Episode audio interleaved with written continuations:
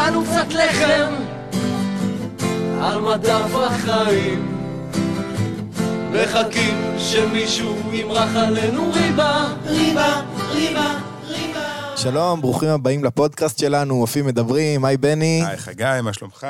בסדר, אנחנו מארחים היום אה, אורח אה, מאוד מיוחד, יריב בלומברג, היי יריב. שלום, שלום. היי. וגם יש לנו ברקע את ברוך, בינתיים שעושה פה ניסיונות על חלות. אז אם אתם שומעים כל מיני עיצובים, אז אה, שתדעו ש... קולות שמחה. בדיוק. אתה צריך להגיד תודה. אה, נכון. יש לנו עורך שעד עכשיו בכלל לא נתנו לו קרדיט, שקוראים לו מאור לנדר, והוא עושה עבודה מדהימה, אז אה, מאור, אנחנו אוהבים אותך. תודה רבה, מאור. אה, יפה, אני אה, רוצה להתחיל ולהגיד כמה מילים. את יריב אני פגשתי, לפי דעתי, במוזיאון תל אביב, אני לא זוכר. מוזיאון. ארץ ישראל, או כן. מוזיאון ישראל בתל אביב, אה, כן. בתל אביב, לפני כמה שנים, באיזושהי תצוגה אה, אה, שקשורה הייתה ללחם, ומאוד הוקסמתי ממישהו שלא ויתר ופתח מאפייה קטנה ממש יצרנית בבית שלו, וקצת יותר מאוחר, כמה שנים אחר כך, מאוד שמחתי לראות שהוא היה בין האנשים שהובילו את כל נושא השינוי או הניסוי אה, לשנות את כל נושא הרגולציה מול משרד הבריאות של קונדטורות ומאפיות קטנות, ולכן אה, מאוד שמחנו שהסכמת לבוא ולדבר איתנו קצת על שני. הדברים האלה. בשמחה רבה. אה, אז אם תוכל, דבר ראשון, לספר לנו קצת על עצמך, ואיך אתה פוגש את עולם הלחם, ו... אוקיי. בן 46 היום, והתחלתי לאפות, אני חושב, לפני שש שנים, משהו כזה, וזה הגיע... אבא שלי פשוט הביא לי ספר, ספר אפייה של אה, עמנואל, הוא היה עכשיו, אה, העביר סדנאות בבית ספר בישולים, אם אני לא חושב, אם אני לא טועה, הוא היה בארץ. אבא שלי מכיר את אבא של, את עמנואל, שהוא אשתו. קשר משפחתי כלשהו, והספר התגלגל לידיים שלי, והספר היה מלא בתמונות מדהימות של לחמים, וכל מיני מאפים אחרים, ואמרתי בוא ננסה. והתחלתי לנסות בבית אה, מהלחמים עם השמרים, ואחרי זה ראיתי שיש גם מחמצות, לא ידעתי מה זה מחמצת בכלל, ואמרתי בוא ננסה. ככה התחלתי, ואחרי איזה שנה של ניסיונות ומשחקים בבית, התחלתי לאפות לחמים, לחמי מחמצת, וזו הייתה התחלה. התחלה קצת מסובכת, כי בעצם לא, זה הגיע בדיוק בזמן, כי הייתי בדיוק איזשהו בגיל 40 כזה, קצת אחרי, קצת לפני, אני כבר לא זוכר. משבר גיל 40 הזה, מה אני עושה בחיים, לאן ממשיכים. איפה היית לפני זה, אם מותר לשאול? לא קשור בהקמה של מגרשי ספורט. כן, כן, אין, אין קשר בכלל לתחום האפייה. אני חושב שאהבתי להכין עוגיות בבית, אני חושב שזה היה הקשר היחידי שלי לתחום של האפייה. וזהו, אז אה, פה התחלתי, ולא ידעתי איך להתחיל, ואמרתי, בואו נתחיל קצת מהבית. עכשיו, אני חייב לציין שאני גר, גר בתל אביב, באותה תקופה גרנו בדירה של 60 מטר, אולי קצת פחות מ-60 מטר, עם ארבעה ילדים, ואיכשהו אמרתי, אני חייב להתחיל עם זה בבית, כאילו בוא נראה אם אני אוהב את זה בכלל, אם אין, אין לי מה לחפש בכלל לפתוח אה, מאפייה, וזה עוד לפני שהבנתי כמה קשה לי להקים פה בארץ מאפייה. וככה התחלתי, זו הייתה ההתחלה, אה, אני זוכר, שני לחמים ראשונים שלי, עזרתי אומץ, לא האמנתי אם מישהו בכלל אה, יקנה את זה, יש מכולת מתחת לבית שלי, אמרתי, מכולת, שימי שני לחמים, בוא נראה מה, מה יקרה, מישהו, מישהו יקנה אותם או לא. וכך הורדתי שני לחמים אחר צהריים אחד, ותוך אה, שעה התקשרה להגיד, כן, שניהם נקנו כבר. וזה היה פשוט היה הרגשה מדהימה, שמישהו קונה משהו שאתה אה, מכין, מישהו רוצה את זה בכלל, וככה, ככה זה התחיל בעצם. זו הייתה ההתחלה שלי. זה הקישור שלי לעולם הלחם, דרך ספר שאבא שלי הביא לי. כן. יפה. אנחנו אוהבים ספרים, זה... כן, נעלה גם את הספר הזה... את הקישור, בהחלט. כן. לפייסבוק. כן. ו- ואיך זה ממשיך? ומכאן בעצם אחרי, המשכתי במכולת, כאילו לא, לא העזתי בכלל למכור לאנשים פרטיים שאני מכיר, או בסביבה הקרובה, ו... אבל באיזשהו שלב אשתי, שהיא סוג של מנוע מאחוריי, דחפה אותי ואמרה, קדימה, יריב, תעשה את הצעד, ותנסה גם לראות מי עוד מישהו ירצה את הלחמים, ולא רק במכולת. עכשיו, ארבעה ילדים, תחשבו, זה ארבעה מסגרות של בית ספר, תעשו אותם מכפלות של ההורים, ובעצם זה היה הקהל הראשון שלי, שאליו פניתי. ולאט לאט זה התחיל לגדול, ואנשים קנו ובקשו, כמו הרבה סיפורים של עוד, עוד אופים, אבל הייתי בבית ממש קטן, מטבח קטן, תנור קטן, ובאיזשהו שלב הבנתי שאני צריך קצת לגדול, והכל בבית, אז חיפשתי תנור ש...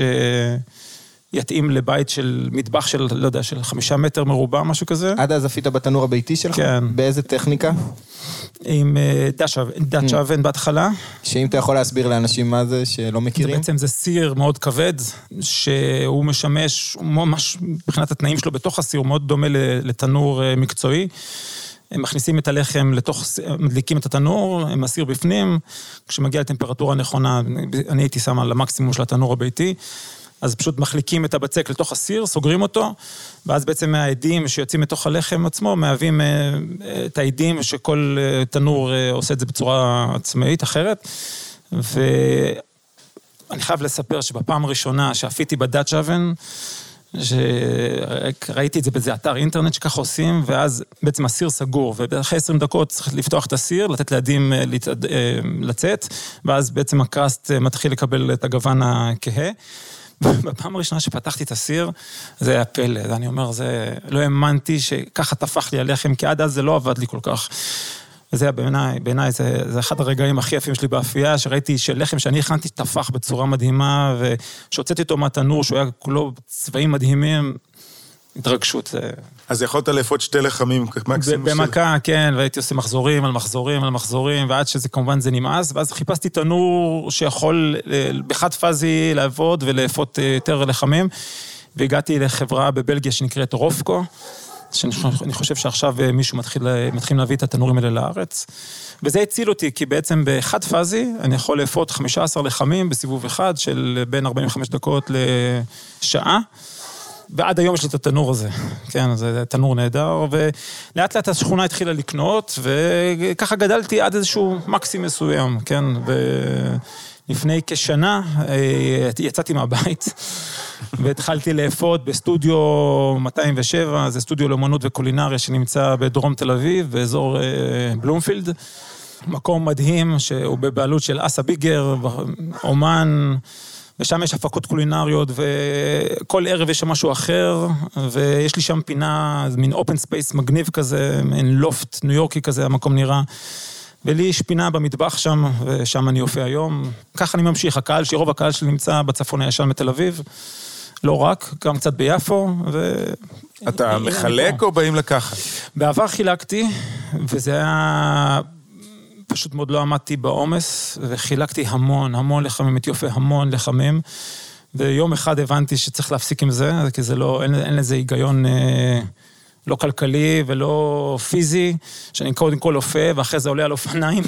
הייתי עולה על אופניים עם איזה, אני חושב, איזה 100 לחמים על האופניים היו לי כל פעם. הייתי, וזה לא לחם, רק לחם, זה לחם שנמצא בתוך שקית, וזה תופס מקום, ו... לי שקים על האופניים, לא יודע איך הייתי רוכב על האופניים האלה, זה היה קשור לכיסא של הילד מאחורה על האופניים. הייתי מחלק, לא היה, אני חושב, לאיזה 50 בתים שונים אה, במשך איזה שלוש שעות, כל אה, פעמיים, שלוש פעמים בשבוע. מטורף, כן, אבל אה, הבנתי שזה, אין, אין, אי אפשר להמשיך עם זה. שצריך לעצור עם זה. והיום אנשים מגיעים אליי לאסוף את הלחמים, ואני גם קצת מחלק, בתשלום כן, אז אנשים, מי שאין לו את הכוח להגיע, אנשים באים אליי, וגם אנשים קצת אוספים, כן. ואיך הם הגיבו לזה, האנשים, זאת אומרת, מהזה שאתה מחלק להם, שהם... הוא... הייתה נפילה רצינית מאוד במכירות, ופשוט זה נוח כמובן שמישהו מגיע אליך הביתה. הגישה שלי הייתה כזאת שאני לא אופה ב- ב- בלילה, אני לא רוצה, אני רוצה, יש ארבעה ילדים, עבודה סביב השעון. אה, אני לא רוצה גם לא לישון בלילה, אז אני החלטתי, וזה בעקבות טרטין, אני חושב. אה, הלחמים שלי, אני מוציא אותם בחמש אחרי הצהריים. הם יהיו מוכנים לאיסוף, חמש, שש אחרי הצהריים, זה נשמע מאוד הגיוני, אז אפשר לקום בחמש בבוקר ולא צריך לא לישון כל הלילה. ואני אופה את הלחמים במהלך הבוקר, ובמהלך הצהריים הם מתקררים, ואחרי הצהריים אוספים אותם לארוחת ערב, ויש... בעיניי זו השיטה הנכונה, זו- העבודה הנכונה, וככה זה עבד, זו השיטה שאני עבדתי בה. כן. ואתה פשוט, אה, ראיתי שאתה אבל- מפרסם איפה, מה נקודת האיסוף, נכון? אז זהו, אז, אז, אז אני קורא לעצמי, אני לא, אני אופה שכונתי, מקומי, ובעצם יש בסביבה שאני גר בה, בצפון הישן, באזור כיכר מילאנו, אז יש, יש בית קפה שכונתי של אמנון, וזה בית קפה שהוא צמוד לבית ספר וצמוד לגני ילדים, ובעצם זה סוג של מרכז קהילתי, הבית קפה הזה. ונכון להיום, השיטה של היום אני עובד בה מעבר לחלוקה ועוד כמה דברים נוספים, אנשים, אני מביא את הלחמים לשם. פעמיים, שלוש פעמים בשבוע, ואנשים באים לאסוף משם את הלחמים אחרי הצהריים, כאילו מביאים את הילדים מהגן, מהבית ספר, עוצרים אצלי, תמיד יש שיחה קצרה של כמה דקות, כאילו, ממש, זה משהו מאוד שכונתי, מאוד נעים, מאוד אה, אתה כיפי. נמצא שם בזמן החלוקה? כן, כן, אני מקפיד להיות שם בזמן החלוקה. אני מאוד אוהב את זה, זה החלק המאוד נחמד של היום, לפגוש את האנשים, וזה קורה, זה כאילו כבר כמה שנים שאני, אה, אנשים קונים את הלחמים, אני כבר מכיר אה, משפחות שגדלו עם ילדים, ואני מכיר את הילדים, והילדים אה, רואים אותי כבר מיד רוצים פרוסת לחם מההורים, זה מאוד נחמד, כאילו זה באמת סוג של משהו רומנטי כזה. הלחמים מגיעים פרוסים? כן, אני... זה הבנתי בתחילת הדרך שאנשים רוצים הלחמים פרוסים. עכשיו, יש, יש, היו לקוחות שהם אה, עלו לארץ, או גרים לא, לא, לא מקומיים, אבל נקרא ככה, והם רוצים את הלחמים שלהם לא פרוסים. כן. אה, הישראלים רוצים את הלחמים פרוסים. אני יכול להבין, יש בזה איזה- איזשהו היגיון מסוים. אה, מה שכן, רוב המקרים, אני מנסה לחנך את האנשים, להגיד להם, לא, אל תעשו את זה, מיד הלחם נכנס ישר לפריזר. משאירים שתי פרוסות או שלוש פרוסות בחוץ לארוחת ערב, וכל השאר נכנס למקפיא. אה, אני מנסה להגיד לאנשים, אין צורך דווקא, לא, לא חייבים את הלחמים, אה, לחמים מחמצת, לא, לא חייבים להכניס להם למקפיא, אבל... אז אני פורס גם את הלחמים לפני, כן. אז צריך לאפות אותם מספיק זמן לפני שהם יתקררו, ואז אה, לפרוס אותם, נכון? זאת אומרת, כן, זה- אז אני, השיטה הקשים. שלי זה אפייה, אני אופה החל מארבע, היום זה כבר, בגלל שאני לא אופה מהבית, אז חייב קצת יותר מוקדם, כי צריך לשנע את הכל. אז אני אופה בבוקר, שעות הבוקר מוקדמות, עד עשר, עד אה, 12 הלחמים כבר, אה, אחד, אחד כבר מתקררים, ואז אני פורס אותם במשך שעה וחצי בערך. פיתחתי כל מיני שיטות פריסה. אה, גם זה סיפור, יש פה סיפורים מפה ועד הודעה זה חדשה. עם מכונת פריסה בעצם? יש לי מכונת פריסה חשמלית ידנית. אני טוען שלחמי מחמצת, כאילו, אי אפשר לפרוס אותם בצורה אחידה. אה, שיפון, לא יכול, אי אפשר לפרוס לחם שיפון 100% מלא, כמו אה, לחם אה, כפרי צרפתי, שהוא הוא אוורירי יותר. אז צריך לקבוע את האובעים של ה... כל, כל לחם צריך עובי אחר. עכשיו, אה, חיפשתי פורסת כזאת, ויש כזאת, מסתבר, עם המין סכין של נגרים, אתם אתם מכירים? היא עולה בסביבות 40-50 אלף שקל, פורסת כזאת, אז ויתרתי על התענוג. אה, שזה כזה... אה, זה ממש כמו סכין אה, נג... כמו של נגרין. גיליוטינה כזאת, לא כן. גיליוטינה, אה, דיסק כזה. דיסק, דיסק ענק שעולה ויורד, ובעצם הוא עולה ויורד באותו קצב, אבל המסוע שמזיז מזיז את הלחם, הוא נע כן. בקצב אחר. בגרמניה. וזה זה עולה בסביבות 45 אלף שקל הדבר הזה. אז אין לי מה לקנות כזה, כן. ו- ופורסות רגילות, אני לא, אני, קשה לי עם זה שהן פורסות או סנטימטר, אתה חייב לקבוע מראש וזהו, אי אפשר לשנות את זה, אז אני לא, לא אוהב את זה.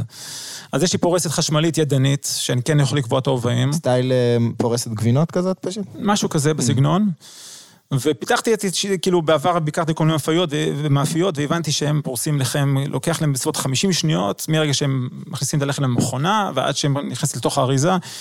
ואני עם הפורסת הידנית הזאת, שאני פורס בעצם פרוסה פרוסה, הגעתי ל-40 שניות בערך, ל... ל, ל עד- מרגע שאני מתחיל לפרוס ועד שנכנס לתוך שקית, אז מבחינת זמנים בסדר, אני עומד בזה, אבל זו עבודה קשה יותר, אין מה לעשות. כן. למרות שמהבחינה הזאת יש יתרון שהלחם לא, כאילו יכול להיות יותר עדין. זאת אומרת, אה, במכונת פריסה רגילה אתה בעצם, יש איזושהי מעיכה כזאת. גם נכון, זה נכון, וגם, וגם עוד פעם, לי בעיקר, לא חשבתי על זה, אבל בעיקר העובי מפריע לי, שזה חייב להיות עובי אחיד. אז עוד פעם, אני, אני גר בתל אביב, זה דירות קטנות. אז מצאתי פורסת שהיא פורסת אה, רגילה, אבל היא, היא ענקית. וחצי מהסכינים שלה הם בעובי מסוים, והחצי השני הוא בעובי, בעובי שונה. ואז מסתבר שהפרוסות האלה שוקלות זה 300 קילו, זה 350 קילו, ואני גרתי אז בקומה ראשונה. והבאתי, ניסיתי להרים, הבאתי חברים להרים את זה, ולא היה סיכוי להרים את זה, הייתי צריך להביא הובלה מיוחדת. ובסוף הסתבר שהפורסת בסוף לא, לא, לא עובדת כמו שחשבתי שהיא תעבוד. והם היו צריכים לחזור אחרי שבוע לה- להוריד את הדבר הזה במדרגות. כאילו, יש לי באמת הרבה סיפורים על ה... על מה זה, מייקרו בייקרי זה, יש בזה הרבה סיפורים, במיוחד דירות קטנות בתל אביב, כן. וואי, מעניין מאוד. כן. אה, ואיזה סוג לחם אתה אופה היום? מעבר, כאילו, מה, מה, מה, מה, מה אני מאמין שלך בלחם? מה אתה מחפש? כשאני אופה, אני בעצם נות, מאפשר, נותן מגוון רחב של לחמים. בימי חמישי אני אופה כשישה, או לא יודע, שמונה, תשעה סוגי לחמים שונים, שכל אחד יכול למצוא את מה שהוא אוהב, ואני מנסה לגוון ביניהם. אז זה מלבנים יותר, כפרים יותר, כמו 80 אחוז קמח לחם, ועד, אה, ויש לי לחמם, ועד, לאט לאט זה עובר ל-60 אחוז מלא, יש לי לחם שהוא מאוד מבוקש, ועד אה, לחמים שהם 100 אחוז שיפון מלא, או 100 אחוז קוסמין מלא. זה, זה המגוון שאני מנסה, שמגוון רחב, אבל מבחינת סוגי קמחים, בגלל שאני אופה במקום שהוא קטן, גם היום, אין לי מקום לאחסן מגוון רחב מדי של קמחים, יש לי מקרר אה, קוקה קולה אחד כזה, ובארץ קיץ הוא לוקח, אה, רוב השנה זה קיץ. אז אני החלטתי להתמקד בשיפון, כוסמין וחיטה. אלה הקמחים שאני עובד. קמחים עתיקים, אני אשמח להתחיל, אבל שיהיה לי יכולת קירור גדולה יותר, אני, אני אנסה גם כן. אבל נכון להיום אלה הקמחים. ועם שלושת הקמחים האלה אני פשוט עושה מגוון, זאת אומרת, מגוון של לחמים. כשכולם עוברים קירור בעצם? כן, כן. באיזה שלב? אני תמיד מתאים את השיטה, אני, את השיטה של האפייה למה שנוח לי, למה שמתאים לי. אני לא... אני לא יכול ללכת לפי שיטה שיתאים ללחם. אני, מה שנוח לי מבחינת זמנים, עוד פעם, אה, אה, משפחה של, עוד פעם, אני חוזר כל הזמן, ארבעה ילדים, ו, וצריך להתאים שזה יתאים לי. ואז כל פעם אני משנה, בהתאם לשעות שצריך לאסוף את הילדים מהגן. באחד וחצי, שתיים כבר אוספים את הילדים מהגן, אז צריך להיות בחזרה בבית כבר, אם זה אשתי או אני, או אבא שלי שמדי פעם עוזר לנו. אז אני תמיד מתאים את השיטה של האפייה, של הבצקים, למה שמתאים לי באותו שבוע או באותה תקופה. נכון להיום, אז אני מכין את הבצקים מוקדם מאוד בבוקר, ומחמצות יום לפני, בצקים מוקדם בבוקר. בצהריים כבר אה, מחולקים, נכנסים למקרר עד יום, עד לבוקר למחרת. זו השיטה שמצאתי נכון היום שעובדת לי הכי טוב. זאת אומרת, בבוקר למחרת אני מגיע וישר לתוך התנור, כן. זה, זה, זה הכי מתאים לי כרגע. Mm-hmm. אבל מי יודע, בעתיד זה ישתנה, אני אשנה לאפייה ישירה, זאת אומרת, בלי כן. קירור. אין לי, אין לי איזושהי אג'נדה בנושא הזה. עשיתי לחמים גם כאלה וגם כאלה, וכולם היו ליטימיים. אוקיי. כן. אתה לא מרגיש שיש איזשהו הבדל מסוים שאתה יותר נמשך לאיזה מתודה מסוימת? אה, לא, באמת, אני, כאילו, הכל, הכל באמת מהטעמים שלי, אה, לא ראיתי הבדלים משמעותיים. יש אולי הבדלים, נגיד כשאתה לא...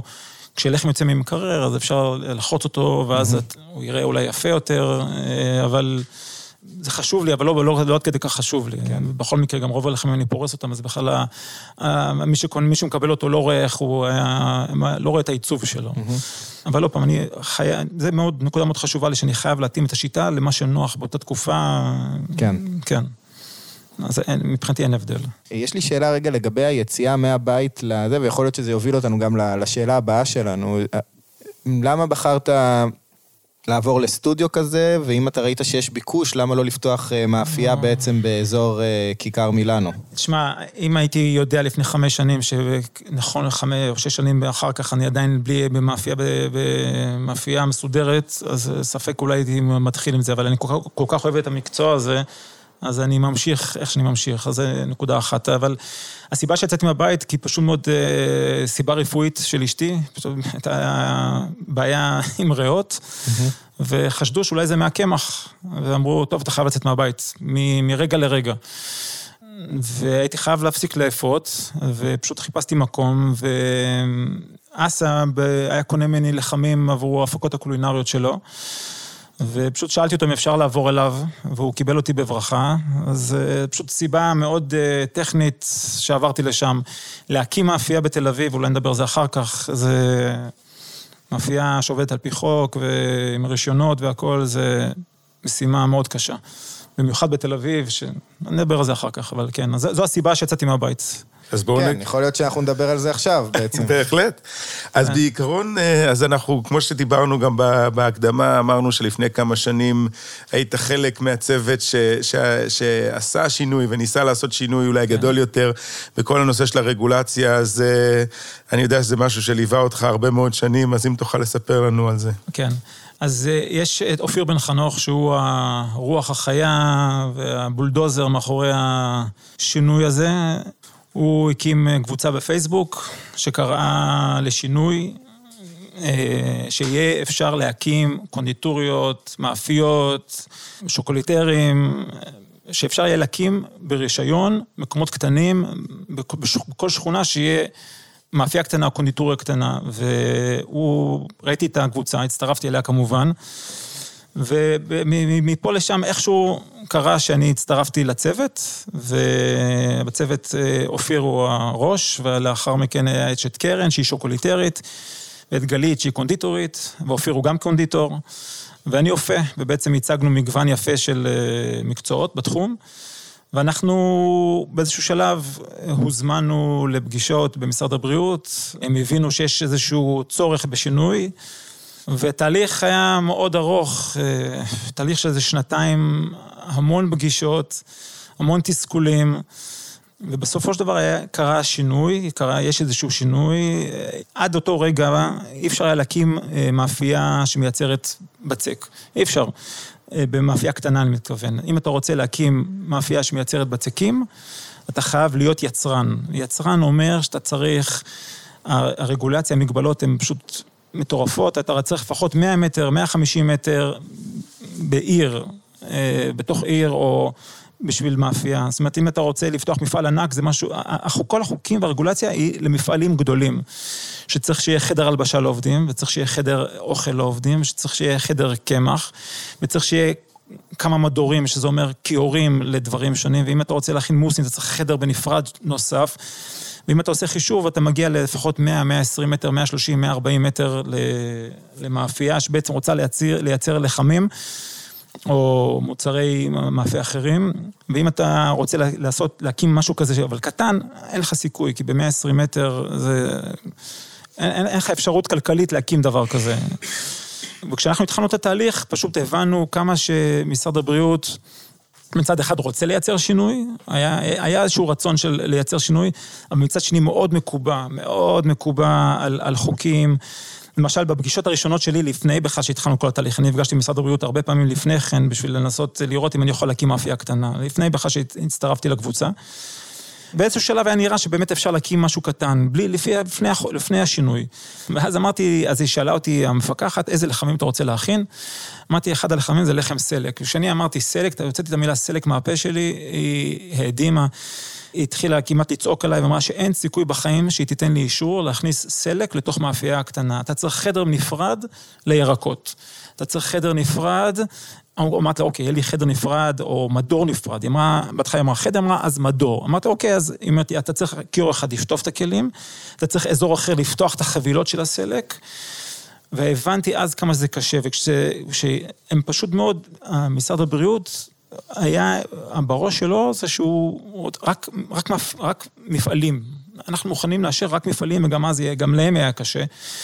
וכשהתחלנו לדבר איתם, לאט לאט התחלנו לייצר איזשהו שינוי מסוים, המון, המון מריבות, המון ויכוחים, המון צעקות, ובאיזשהו שלב זה היה נראה שזה זז, ועד לפני חצי שנה התקבל אישור עקרוני שאפשר להקים מאפיות קטנות.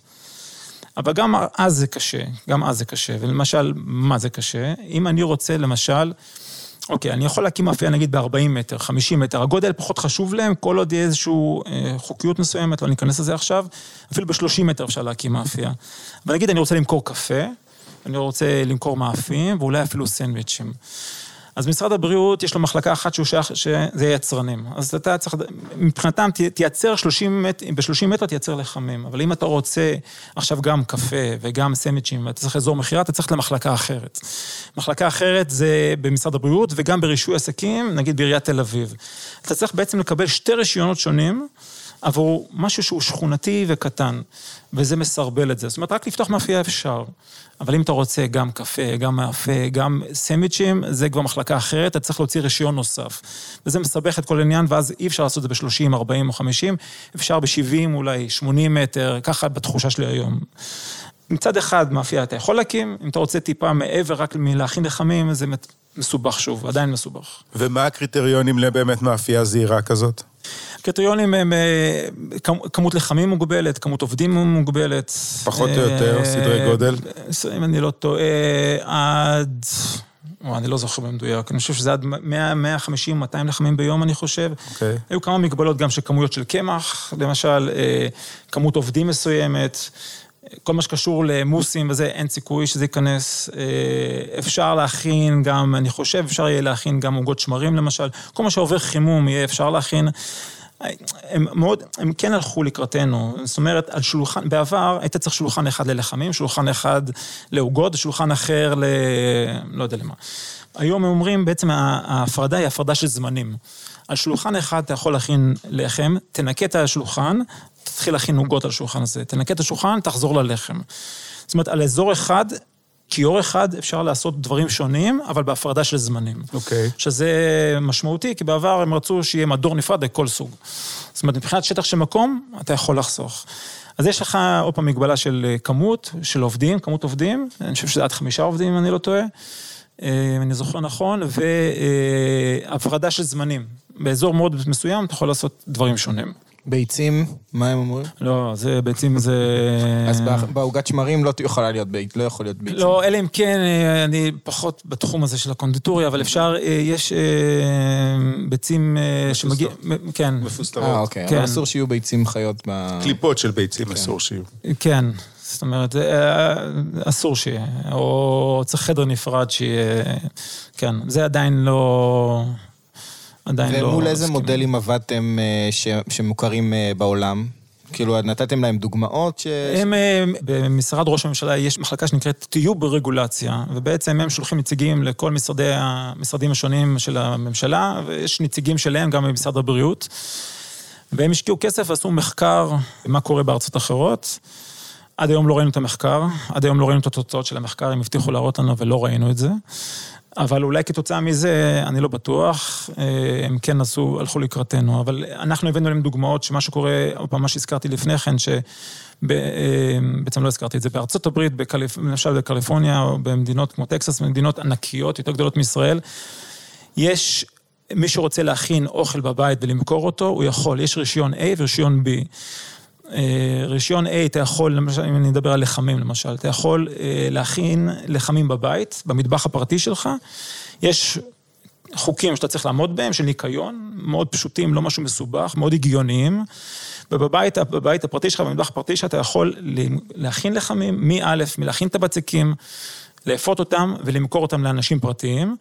ויש רישיון B, שזה בעצם, אתה יכול למכור את זה לעסקים. זאת אומרת, אתה יכול למכור למכולת שעובד ליד, ליד הבית שלך, זה בעצם רישיון יצרן של ממש כמו בארץ. אני מכין לחם ולא מוכר אותו ללקוח סופי, אלא מוכר אותו לחנות אחרת. זה רישיון B, ועד 50 אלף דולר, מכירות שנתיות, אתה יכול לעבוד מהבית. ובעצם, ברישיון A, אתה לא צריך לעשות שום קורס, שום כלום, אתה צריך... פשוט צריך לעמוד, אם אתה מקבל את התנאים, אתה צריך לעמוד בהם, אם יעשו ביקורת, אתה צריך לעמוד בביקורת. רישיון B, שזה טיפה יותר מסובך, כי צריך לדעת, צריך לסמן את השקיות, מה מרכיב המוצר, אז עושים איזשהו קורס קצר לפני כן, פשוט אין, הרגולציה היא מאוד פשוטה, מאוד, הולך לקראת אנשים, לקראת העסקים, כל כך שונה ממה שקורה פה בארץ. אז, אז אנחנו הצגנו בפניהם את המודלים האלו, הצגנו, הם עשו מחקר שלהם. דיברנו איתם על, על כל מיני מאפיות בצרפת שכולנו מכירים, שכונתיות קטנות, אני ראיתי מאפיה, כמה, אני, כל פעם שאני מטייל בחו"ל כמובן אני נכנס למאפיות, אני מחפש מאפיות להיכנס אליהן, ראיתי מאפיות בגודל של 20 מטר, של 30 מטר, כמובן הצגנו בפניהם את כל ה... את המידע הזה, ובסוף הם, הם כן הלכו לקראתנו, אני חייב להגיד. הייתה לנו שיחה עם בר יוגב לגבי ניו ג'רזי, שהוא הקים כן, שם את אני המאפיה. שמעתי את- אז כן. אה, שם הוא אומר משהו שבכלל לא יכול לקרות, שזה open space. או, אין סיכוי, אין- אין סיכוי, אין, אין, אנחנו, כשאנחנו הצגנו את זה בפני משרד הבריאות, הם...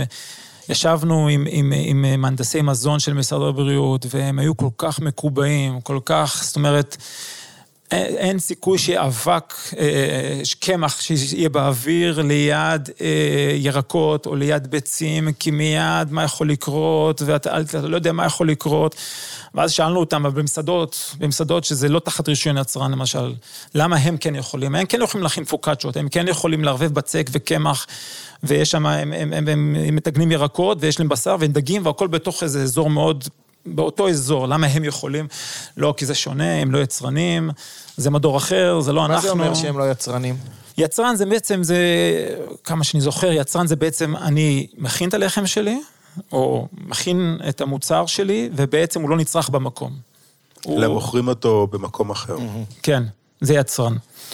ובית אוכל, בשונה מכך, זה אה, צורכים את המזון, את מה שאתה מייצר, במקום, שזה גם לא נכון, כי יש משלוחים. מה זה משלוחים? אז יש החרגה למשלוחים. אתה מבין? הכל, הגבולות הם כאלה מטושטשים, הגבולות הם לא ברורים לאף אחד. בכל מחוז במשרד הבריאות יש דרישות X, ובמחוז אחר יש דרישות Y, במקום אחד הם יקלו, במקום אחר הם יקשו. הרגשת שיש היגיון בדברים שהם אומרים? לא. ש... אין, לא היה היגיון. זאת אומרת, דברים מסוימים. זאת אומרת, אם בארצות הברית, שזה מאוד מקפידים, מאוד הולכים לפי החוקים, בבית של מישהו, אני, בבית, אני יכול להכין ארוחה לילדים שלי, וחצי שעה אחר כך אני יכול להתחיל להכין לחמים, זאת אומרת, מה, מה, וזה עובד, וזה עובד מצוין. אין, אין היגיון שזה לא יעבוד כאן בארץ. אתה מרגיש שיש משהו מעבר לאיזושהי בוקיות סליחה שאני אומר את זה ככה, ש, שיש פה איזה אמ, אג'נדה שלא רוצה את הדברים האלה, או שזה... יש, הם רוצים לשנות. יש, יש, יש את המחלקת טיוב ורגולציה, שזה לא רק בתחום של משרד הבריאות, בכל מיני תחומים אחרים, הם רוצים לשנות. ברור להם שברגע שיפחיתו את הרגולציה, אז עסקים יכולים לפרוח, זה רק טוב יעשה. אבל מצד שני, הם מאוד מפחדים לשחרר את, ה... לשחרר את החבל. מה הפחד הזה? אני לא יודע, הפחד הזה, אם זה לשמור על המקובעות, ששנים אנחנו עושים ככה, אנחנו הסתכלנו על חוקים, שבהתחלה בהתחלה הסתכלנו על החוקים הקיימים, זה חוקים היו, לא יודע, לפני כמה שנים, זה היה, לא יודע ממתי. פחד לשנות, אני חושב, מקובעות זה כסת"ח. אם משהו יקרה וכי שחררנו, אז מה נעשה? פחד על התפקיד, פחד לשחרר, פחד לקחת, בעצם יש להם המון כוח ביד, אז פחד לשחרר את הכוח. אנחנו היינו מאוד מתוסכלים בהתחלה, מאוד מאוד, כאילו הבנו כמה שאפשר לשנות, אבל שלא נותנים לנו לשנות, זה מאוד מתסכל. והיום המצב השתנה? יש אנשים היום שבעקבות המהלך הזה...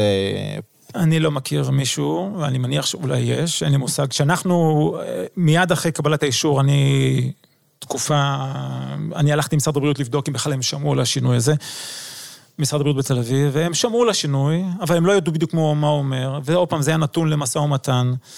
אז ישבנו מול הפיקוח ואמרו, אוקיי, זה ניתן לך, ואז לא ניתן לך. ואז אמרנו, לא, אבל למה לא, לא זוכר מה זה היה אפילו, אבל למה לא? כי במשרד הבריאות הארצי אמרו שזה כן אפשר. הוא אומר, רגע, אני צריך לבדוק את זה, טוב, נו, אני אתן לך את זה, ואז את זה אני לא אתן לך.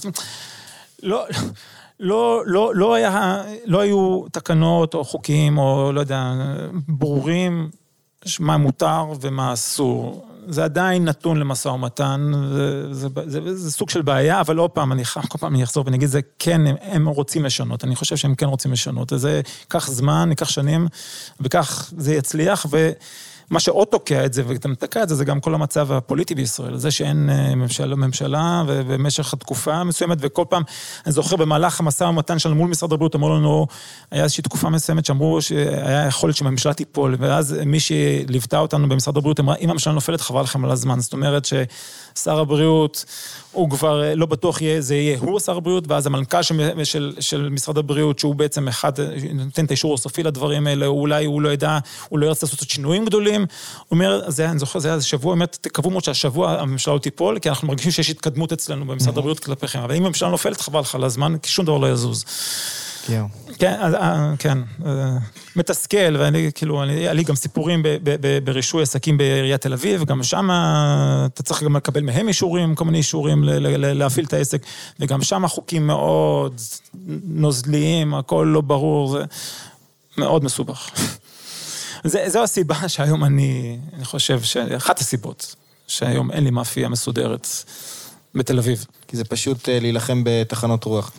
כן, וגם, וגם נושא כלכלי, זאת אומרת, טוב, בתל אביב כל 30 מטר או 40 מטר לא. זה, זה יקר, אבל בלי שום קשר לכך, אתה רואה שאתה ב-30-40 מטר שבתכנון, בראש שלי, עשיתי שרטוטים שב-30 מטר אין ספק שאני יכול להכניס מאפייה עם עוגיות ועם עוגות. ובלי סמץ' אולי, ואני יכול לעשות את הכל ב-30 מטר, עשיתי שרטוטים, הצגתי את זה בפניהם. אבל אה, עם החוקים, אה, אם אני רוצה להכין סנדוויצ'ים, או הם יגידו לי 50 מטר, 60 מטר, זה כבר סכומים... ברור. אה, שזה בלתי אפשרי, כן. ומה הפוטנציאל העסקי, כאילו, מבחינת הכנסה של עסקים קטנים כאלה, במידה והדבר הזה היה קל? יש, יש לזה, בדקתם את זה בקליפורניה נגיד? עד כמה זה שינה את ה... אני זוכר שקראתי כתבה שביום שאישרו את העסקים שאפשר להכין בבית, את האישורים האלו A ו-B, נוספו איזה מאה אלף עסקים חוקיים. מעסקים לא חוקיים הפכו להיות חוקיים, זה משהו אחד. מבחינה כלכלית אני לא יודע להגיד מה קורה שם. מבחינה כלכלית, אצלנו כאן, זה אני יכול קצת לדבר בנושא הזה, עסק קטן, שכונתי, זה עסק שקשה לו מאוד, כאילו, קשה לו לשרוד. וזה למדתי מאמנון מהקפה, ששם אני יושב, הוא אומר לי, יריב, באמת, כשרק התחלתי, הוא אומר לי, יריב, לעסק שכונתי, שהוא לא נמצא לציר ראשי, יש לו בסביבות חודשיים עד שלושה חודשים בשנה, שהמכירות נופלות. בחופש הגדול יש נפילה של מכירות, כי אנשים נוסעים, הם לא נמצאים, אה, ותיקח בחשבון כל החגים שלא עובדים, יש לך שלושה חודשים בשנה, שאתה, המכירות שלך נופלות ב-50 ו-60 אחוז. אז לעסק קטן שיושב בשכונה, אני בחלום שלי היה תמיד לפתוח עסק קטן שנמצא בתוך השכונה. זה, אחרי שדיברתי איתו ואני שם לב לדברים האלה גם, ביולי-אוגוסט המכירות נופלות, אין, אין, אין מה לעשות, אני מכין 50 אחוז פחות לחם כן. בחודשים האלו. אז מבחינתי עסק צריך להיות אה, של אה, אפייה לפחות, או של מזון, חייב להיות על ציר ראשי, אחרת, אה, ש... אחרת לא, אין, אין, אין לו הצדקה כלכלית, מבחינתי, איך שאני בדקתי את זה בתל אביב. מה שאני עושה היום בבית, אם, אם לולא אשתי הייתה עם משכורת טובה, גם לא הייתי מחזיק מעמד.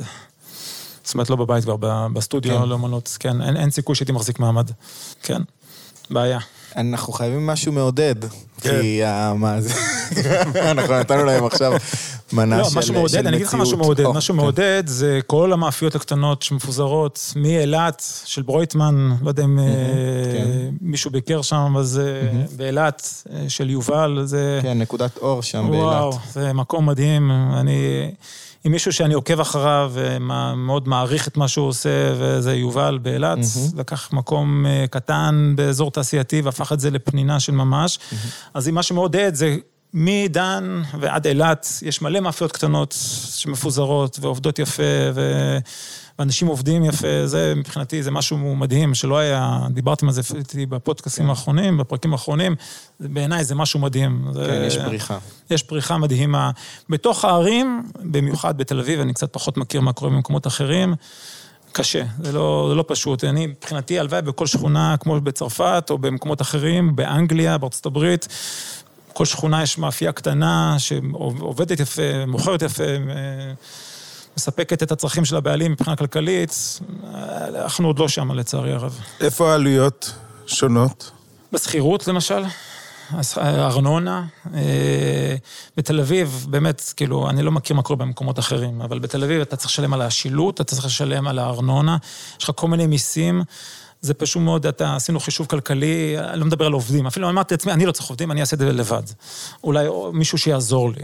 אבל, אז בנושא של העובדים לא יהיה, אבל הכל המסביב, זה פשוט מאוד אה, שוחק אותך מאוד. אה, יקר מדי, יקר. השכירויות בתל אביב הן פשוט מאוד אה, לא נתפסות. כאילו, עבור שטח של 30 מטר, של 20 מטר, בציר שהוא... ראשי, אבל לא במקום ראשי. נגיד באבן גבירול, מי שמכיר, יש מלא חנויות של 20 מטר, שאפילו כבר הוצאתי אה, תוכנית שאני יכול להכניס את הכל ב-20 מטר אם אני רוצה. אה, שכירות של 6,000 שקל, אה, לא כולל מע"מ, לא כולל ארנונה, לא כולל שילוט, לא כולל 5,000, 6,000 שקל, לא כולל מסביב. ועם מגבלה, עוד פעם, האישור שניתן ממשרד הבריאות הוא כן נותן מגבלה של כמויות, אבל נגיד, זה לא בעצם, זה לא מה שיפריע, אבל עדיין הסכומים סביב הם גבוהים. בתל אביב אתה צריך ערובה למשל. כן. יש את איכות הסביבה, שיש לך כל מיני מחלקות, אחד מזה איכות הסביבה, איכות הסביבה... גם תנור חשמלי צריך ערובה? הטענה אומרת ככה, זה גם כלא ברור.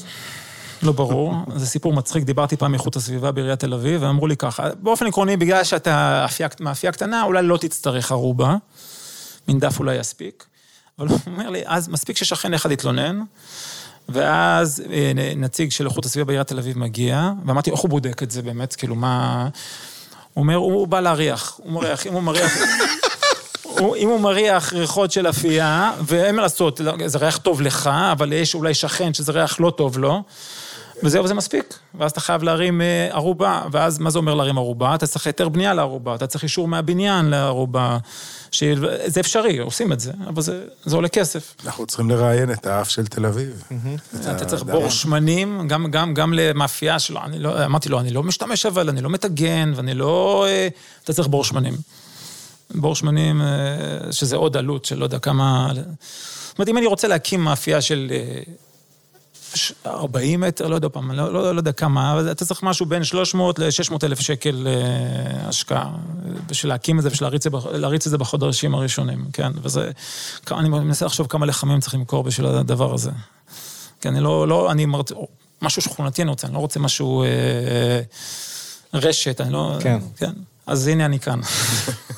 יפה. אבל אני, אני אולי נשמע קצת קוטר בנושא הזה, אבל אני... ממש לא, אתה זה- מייצג זה נאמנה. את המצב כמו שהוא. כן, אבל אני, אני, מאוד, אה, אני מאוד אוהב מה שאני עושה, מאוד נהנה מה שאני עושה, מאוד אה, מסופק ממה שאני עושה, אבל אה, הייתי אשמח, אשמח לגדל, לגדול, אבל בינתיים זה, זהו, זה מה עוד מה לא. השאיפה שלך, נגיד, אם אתה מסתכל על זה עוד חמש שנים כאופק היום של אז micro bakery? אני, אני מחפש דרכים, כמובן, אה, כמובן, אה, מאפייה עם כל האישורים, ועם, זה כמובן החלום, אבל בינתיים מה שאני עושה, כי זה ה... בינתיים מה שאני עושה, אני מחפש נתיבים נוספים, למשל בסטודיו לאומנות שבו אני עובד, יש שם שף מדהים שקוראים לו עמנואל. אה, באמת, אשף, הוא, הוא, מה שהוא עושה עם אוכל זה פשוט מדהים, ואחד הדברים שהוא מאוד אוהב זה סנדוויצ'ים, הוא אוהב סנדוויצ'ים. אז השילוב של הלחמים שלי עם הרעיונות שלו והיכולות שלו, הצלחנו לעשות אה, pop-up של סנדוויצ'ים, יחד עם, גם, עם, עם שותפה נוספת, עם גלית. וזה זה תחום למשל שאנחנו מנסים לפתח אותו, יש בוויקס בנמל תל אביב, עשינו להם אה, pop-up סנדוויצ'ים.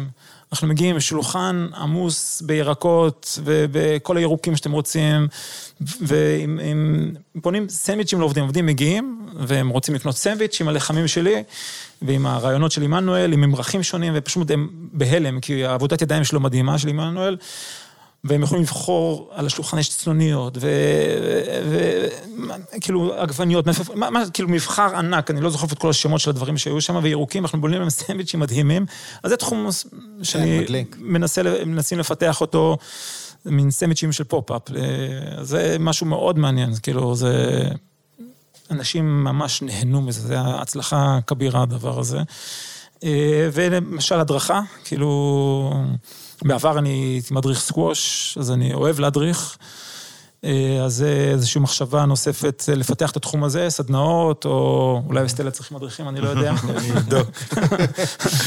אה, זה משהו שאני מהעבר, וגם היום אני מאוד אוהב להדריך. כאילו, אם מישהו בא ושואל אותי שאלות איך עושים משהו, אני תופס את עצמי אחרי חצי שעה, אני אומר, יריב, תהיה בשקט, כאילו, סתם מישהו שאל אותי משהו על לחם, ופתאום אני מוצא את עצמי מסביר לו, כן, את כל התורה, אני מאוד נהנה מזה, זה, זה משהו נוסף שאני אשמח בעתיד, אה, בעתיד הקרוב לפתח, תחום של סדנאות, הדרכה, כן, זה משהו מעניין. ובאמת, בשאיפה בעוד כמה שנים גם אה, להקים מאפייה כמו שצריך. טוב, אנחנו מאחוריך. אה, תודה רבה. תודה, תודה, כן.